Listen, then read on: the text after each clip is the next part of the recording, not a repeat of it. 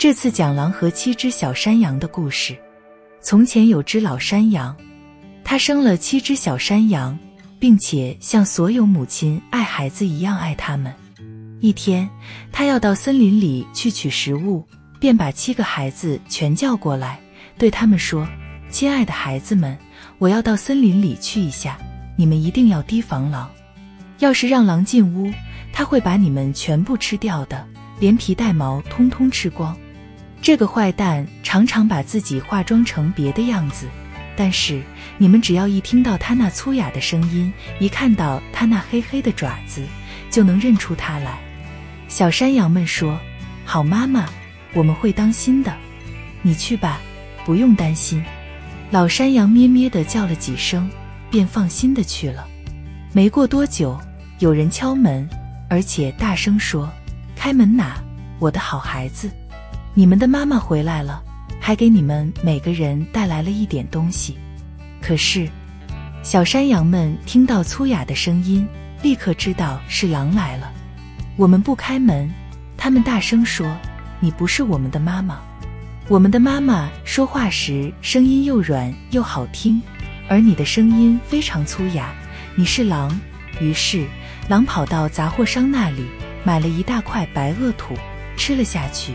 结果嗓子变细了，然后他又回来敲山羊家的门，喊道：“开门呐，我的好孩子，你们的妈妈回来了，给你们每个人都带了点东西。”可是狼把他的黑爪子搭在了窗户上，小山羊们看到黑爪子，便一起叫道：“我们不开门，我们的妈妈没有你这样的黑爪子。你是狼。”于是狼跑到面包师那里。对他说：“我的脚受了点伤，给我用面团揉一揉。”等面包师用面团给他揉过之后，狼又跑到磨坊主那里，对他说：“在我的脚上撒点白面粉。”磨坊主想，狼肯定是想去骗什么人，便拒绝了他的要求。可是狼说：“要是你不给我撒面粉，我就把你吃掉。”磨坊主害怕了，只好撒了点面粉。把狼的爪子弄成了白色，人就是这个德性。这个坏蛋第三次跑到山羊家，一面敲门一面说：“开门呐，孩子们，你们的好妈妈回来了，还从森林里给你们每个人带回来一些东西。”小山羊们叫道：“你先把脚给我们看看，好让我们知道你是不是我们的妈妈。”狼把爪子伸进窗户，小山羊们看到爪子是白的。便相信他说的是真话，打开了屋门。然而进来的是狼，小山羊们吓坏了，一个个都想躲起来。第一只小山羊跳到了桌子下，第二只钻进了被子，第三只躲到了炉子里，第四只跑进了厨房，第五只藏在柜子里，第六只挤在洗脸盆下，第七只爬进了中盒里。狼把它们一个个都找了出来。毫不客气地把它们全都吞进了肚子，只有躲在中河里的那只最小的山羊没有被狼发现。狼吃饱了之后，心满意足地离开了山羊家，来到绿草地上的一棵大树下，躺下身子，开始呼呼大睡起来。没过多久，老山羊从森林里回来了。啊，他都看到了些什么呀？屋门敞开着，桌子、椅子和凳子倒在地上。洗脸盆摔成了碎片，被子和枕头掉到了地上。他找他的孩子，可哪里也找不到。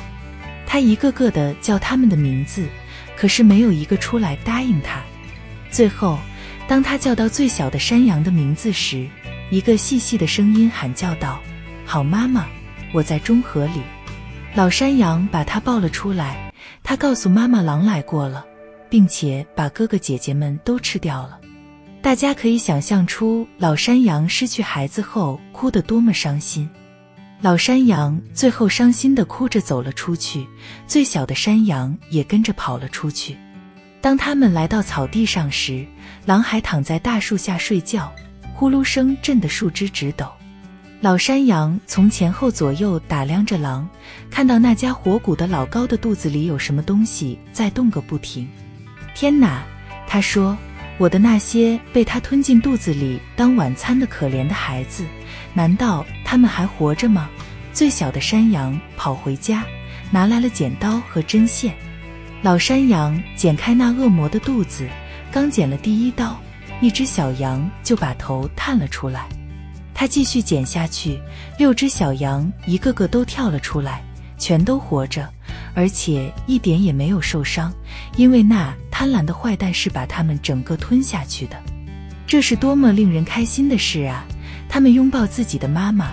像当新娘的裁缝一样高兴的又蹦又跳，可是羊妈妈说：“你们去找些大石头来，我们趁着坏蛋还没有醒过来，把石头装到他的肚子里去。”七只小山羊飞快地拖来很多石头，拼命地往狼肚子里塞，然后山羊妈妈飞快地把狼肚皮缝好，结果狼一点也没有发觉，它根本都没有动弹。